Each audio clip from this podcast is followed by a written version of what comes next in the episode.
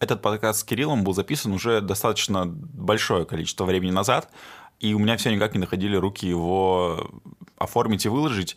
За это время случилось э, много всякого, вплоть до того, что подкаст Джо Рогана, о котором мы говорили, и в этом выпуске чуть-чуть, и в прошлом, подписал Spotify, и теперь выпуски будут выходить полноценно на Spotify, а в YouTube будут только короткие версии. Такие вот новости из нашего мира, и ремарка для тех, кто дослушает до конца – будет небольшой сюрприз, поэтому не переключайтесь, оставайтесь с нами. Всего хорошего и приятного прослушивания. Привет, Кирилл. Здорово. Рассказывай, как у тебя там дела? Э, для всех слушателей я поясню, что Кирилл у нас человек из э, силиконовой-кремниевой долины. Здесь ее называют силиконовой, конечно, все. По последнему фильму Юры мы много нового узнали. Расскажи, ты сейчас где трудишься, что делаешь? Я сейчас работаю, а, мне тяжело писать, чем я именно занимаюсь, потому что я работаю в стартапе и делаю несколько вещей сразу. У меня получается и QA, и DevOps, и Product Management. Но я больше как бы в Product передвигаюсь. В истории со стартапами, наверное, проще рассказывать, чем занимается сам стартап. Ну да, они занимаются, вот где я сейчас работаю, они занимаются логистикой, они пишут приложения для водителей траков, и когда тебе привозят грузы из точки А в точку Б, чтобы бумажки не заполнять, они просто ставят приложение и сканируют э, свои документы и в нем заполняют все формы. Ну, здорово. Это у вас уже действующая рабочая история, которая существует на рынке? Или это вы как делаете как идею, которая впоследствии может заработать? Ну, у них уже они серии C подняли, то есть у них уже есть клиенты оплачиваемые. Э, может быть, mm-hmm. они выйдут на прибыльность скоро. Здорово, ну это полезное дело не так много, наверное, за последнее время историй, ну, доходят лично до меня, э, стартапов, которые прям на самом деле уже изменили мир, не только в далекой перспективе хотят сделать планету лучше. Да, многие если поднимают деньги просто за идею, э, не протестировав ее, и э, не всегда получается то, что хотят. Окей, давай перейдем к идее, которая уже изменила мир, а именно к подкастингу. Мы с тобой познакомились именно на этой почве тысячу лет назад на Арподе, под, будучи подписаны друг на друга, слушая свои подкасты. У тебя было, ну, на моей, когда мы с тобой общались, ты уже не таким активным именно подкастером был, насколько я помню, поправь, если не так. Я когда-то записывал подкасты о переезде сюда, мы, наверное, познакомились еще до этого, когда я еще был да, в России, да. я еще не записывал. Но сейчас куда-то все пропало. Я не знаю, где все эти записи. Я только какие-то ссылки битые нахожу в своем старом Live Journal, и все.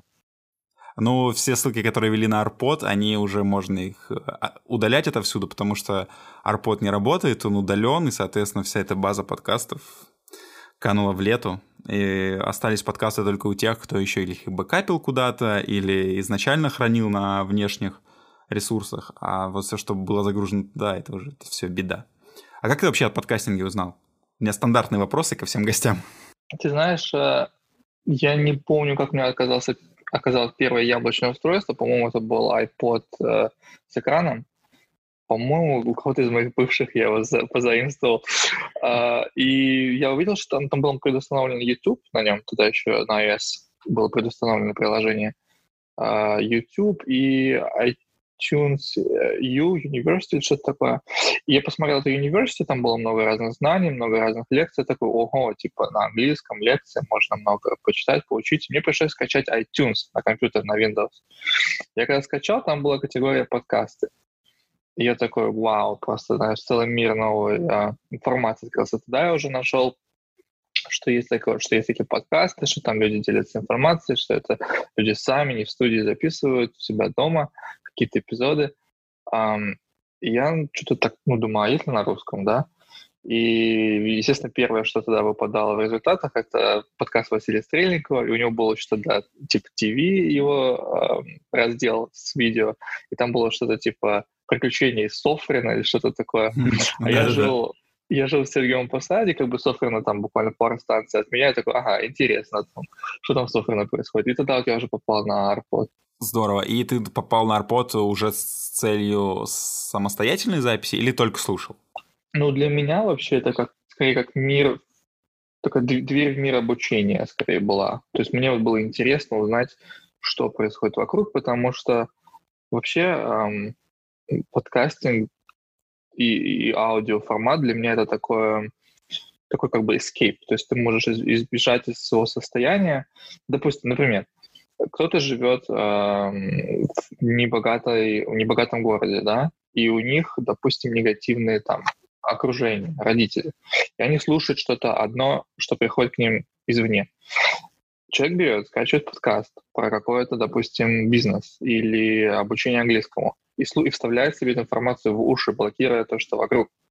То есть таким mm. образом ты можешь себя перезаписать, перепрограммировать на новые свершения, скажем так. Но у тебя изначально, получается, подход к подкастингу был обученческий, то есть это в погоне за новыми знаниями, и их ты на тот момент нашел вот в подкастинге. Да, ну как бы но, новые перспективы, новая информация. Такого не случилось или случилось в дальнейшем с видеоформатом, с YouTube? С YouTube, YouTube он больше как-то развлекательный всегда был, только в последнее время становится а, какой-то тематический. Интересно, на самом деле, потому, потому что лично я подкастинг рассматривал, не рассматривал как обучение, как э, кейс, который ты описал, для меня это было скорее э, интересен сам процесс создания записи, ну и просто такое нахождение в, если не в тусовочке, то просто среди людей, которые вот также заинтересованы ковырянием вот подкастинга в подкастинге. А уже, наверное, сильно позднее, когда я добрался до более серьезных а, подкастов. Ну, это, наверное, связано с тем, что подкастинг в России развивался чуть с отставанием от западного. То есть, когда там уже были крутые подкасты, а, на, заточенные на обучение, у нас его еще это не было. У нас была именно эта история. А, я расскажу, как я вчера в университет сходил, какой сериал посмотрел. Ну да, форма дневника такая большая была. Как бы, э, как вы, по-моему, с кем-то уже обсуждали в прошлом эпизоде, что как, как личность, да, то есть какая-то личность да. рассказывает, ты смотришь эту личность, слушаешь эту личность. Не столько тематика. А здесь уже были выстроены тематики, уже были выстроены а, какие-то ну, темы, которые можно было изучать. Mm-hmm. А ты на момент о, знакомства с подкастингом уже английский язык у тебя был на достаточном уровне, чтобы ты понимал, о чем говорят, или как? Или тебе подкастинг помог? На уровне собаки. То есть ты слушаешь, ты понимаешь, но сказать не можешь в ответ. Я понял. Ну, тем не менее, у тебя даже тогда было с английским лучше, чем у меня сейчас, поэтому, хотя я всеми силами пытаюсь исправить этот момент, но пока что-то туго идет. Ты знаешь, с подкастом ну... немножко проще, потому что если ты какие-то слова не понял, ты в контексте предложения просто такое проглатываешь это, и все равно ну, смысл не теряется сильно. По прошествии времени ты можешь сказать, ну, насколько вырос или выросли э, российские подкасты, российская индустрия русскоязычная, а, появилось ли что-то достойное по сравнению с тем, что есть на Западе на английском? Мне кажется, у, России такая сейчас движуха в видео подкасты, которые на Ютубе в студии какая-то, и, и у них получается лучше свет выставлять, мне картинка больше нравится. То есть там все тут профессионально так за дизайна, а здесь как-то вот какой-нибудь, допустим, инвестор э, что-то рассказывает, он, если он делает видео, такой видео-подкаст, тоже странное, странный формат. Просто iPhone и как попало на любое, то есть качество. Для меня картинка то есть важна. А в плане аудио я не сильно следую за трендами. Мне кажется, вот Сережа микрофон, у него классные подкасты. Так или иначе, внезапно для меня ворвался в эту подкастерскую тусовку именно с правильной стороны и начал делать достаточно интересные передачи. Хотя вот лично мне он как личность не так если даже не интересен, он мне скорее неприятен. Я прям каждый раз с трудом пересиливаю себя, но объективно понимаю, что он делает клевые подкасты, его интересно слушать, но вот что-то у меня с ним не складывается. Но он создал себе такой образ, когда человек как бы докапывается до людей с этим Реутов ТВ, и теперь тяжело воспринимать серьезные темы, потому что образ уже привязался к человеку. Ну да, да, да, есть такое. Слушай, ну а у тебя сейчас вот прям если пройти по твоей ленте подписок, то какое разделение между там, западными подкастами, российскими, или ты вообще забил это и не слушаешь? Ну, наверное, 95% на английском. Я на русском слушаю только некоторые эпизоды Сережа Микрофон, твой подкаст и, и что-то еще было про ресторанный бизнес, я уже не помню название. Ну, здорово. Ну, то, что в этом списке есть мой подкаст, я, конечно, понимаю, что это все блат, но все равно приятно. Поблаться, да. Расскажи тогда, чем ну, на данный момент э, прям критическое различие может быть в подходе ну, помимо того, что красивая картинка и подкасты на YouTube, а вот вообще от темы, какие-то тематики, которые ты видишь в, западной, в западном подходе? Или это все-таки все равно подкасты, которые такие очень а, локально а, технические и локально интересные в долине? Даже нельзя это, в себе этот интерес распространять на всю Америку, скажем. Или на весь Запад? Нет, нет, ну, мне кажется, основное различие – деньги, да, то есть в индустрии есть бабки, и если кто-то придумал классную идею, они могут пойти к спонсорам, и 15 секунд э, спонсорство выйдет там несколько тысяч, допустим, за эпизод, если у них есть большая база подписчиков. И когда у тебя есть деньги, они могут э, какую-то студию устраивать, каким-то гостям летать, э, какие-то live-sessions устраивать, когда все сидят в зале и подкаст записывается на сцене, получается, с живой аудиторией. А, что-то я потерялся. Какой вопрос был? В чем принципиальное отличие западного подкастинга от российского? Ну, вот сейчас сказал о рекламе. Ее прям сильно много. То есть это есть такое, что, а, допустим, как с Ютубом, что прям уж тяжело от рекламы, что она и а, продиктована площадкой, что она и э, прям какая-то интегрированная самим автором, или такого прям такой жести нету? Ну, как на Ютубе, ты смотришь, допустим, там, что было дальше, и там идет э, интеграция, да, ну, там это смешно. И если тебе не нравится, mm-hmm. ты просто скипнул 30, там, 60 секунд, и ты примерно понимаешь, что после этого реклама заканчивается. Но иногда просто из уважения к автору ты там послушал этот э, участок тоже. Здорово. Я бы, конечно, тоже хотел, чтобы ко мне однажды пришел рекоманда... рекламодатель, или я сам его нашел. Я бы тогда 5 минут бы уделял из своих 30. Ладно, это все, конечно, шутки. Подкасты мы делаем все-таки еще из э, того арподовского настроения по фану и из-за любви к процессу, да. В общем, давайте плавненько перейдем уже от самого подкастинга к твоей жизни, потому что я думаю, долина это сейчас такая яркая тема а, в жизни российского интернет-жителя – потому что очень много всего произошло за последнее время с вами связанного. Что ты можешь сказать? На чьей ты стороне? На стороне Паши или на стороне Юры? Я на стороне Андрея Дороничева из интервью Дудя. Mm-hmm. Мне этот человек очень импонирует, очень классные вещи делает. Я работал в тиме, где он был продакт э, на тот момент. И, конечно, то, что Паша там у тебя материться можно в подкасте? Да, сделаем пометочку и, и можно. Ладно, не, не будем пометочку. И, заш, и зашелся говном, скажем так. И зашелся говном, потому что ему отказала э, эта комиссия ценных бумаг в регистрации, и у него как бы есть его вот это вот э, боль, которую он выливает в своей статье, он не, не совсем объективно все описывает. То есть полицейское государство в стране, где, например, во время вот этого коронавируса нет никаких пропусков, никаких ограничений, мне это кажется странным. А, медицина может быть, да, там, но остальные пункты просто натянуты за уши. Классные ребята были у Дудя, классно, что они они, они, конечно, выборочно составили информацию, они могли показать там и бомжей в Сан-Франциско, и все сложности, там, допустим, дорогой рент и прочее.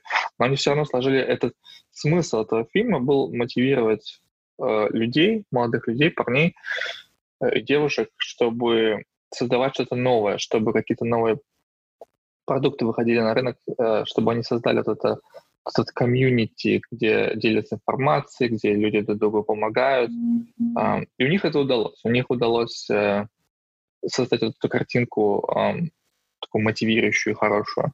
Потому что ну, все знают, что, допустим, только один из шести, шести стартапов э, остается живым. То есть большое количество людей, которые вообще никуда не вышли. Но стоит пробовать, стоит э, мотивироваться тем, кому это интересно, кому это нужно. Ну да, я согласен. То есть все-таки посыл был несколько не показать даже объективную картинку, потому что объективные картинки так или иначе не получится никогда. Но что самое больше всего мне понравилось, это, конечно, культура донесения информации, возвращаясь к подкастингу, которая наверняка помогает тем людям, кто там занимается э, этим делом, то есть четко выстраивает свои а, желания, а, дабы донести их до, ну, в случае со стартаперами, это, конечно, инвесторы. Это четко выстраиваешь свою мысль, да. Сначала ты даешь ценность людям через подкаст, через приложение, через свои прототипы, через людей, которых ты собрал, а потом ты уже просишь взамен. А в России, насколько мне известно, сначала предоплата. Деньги, стулья, утро, вечер. Ну, так как бы вообще не работает здесь. Ну, то есть у тебя позитивно... Сколько ты лет уже, кстати, там? Семь, семь с половиной, наверное, семь с чем-то.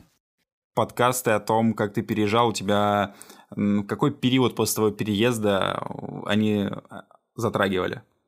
То есть понятно, что когда человек эмигрирует, он как первое время хочет об этом рассказать, ему есть что рассказать, а потом уже, ну, обычная жизнь, что, собственно, они распространятся, и самая жаркая тема уже как бы пройдена.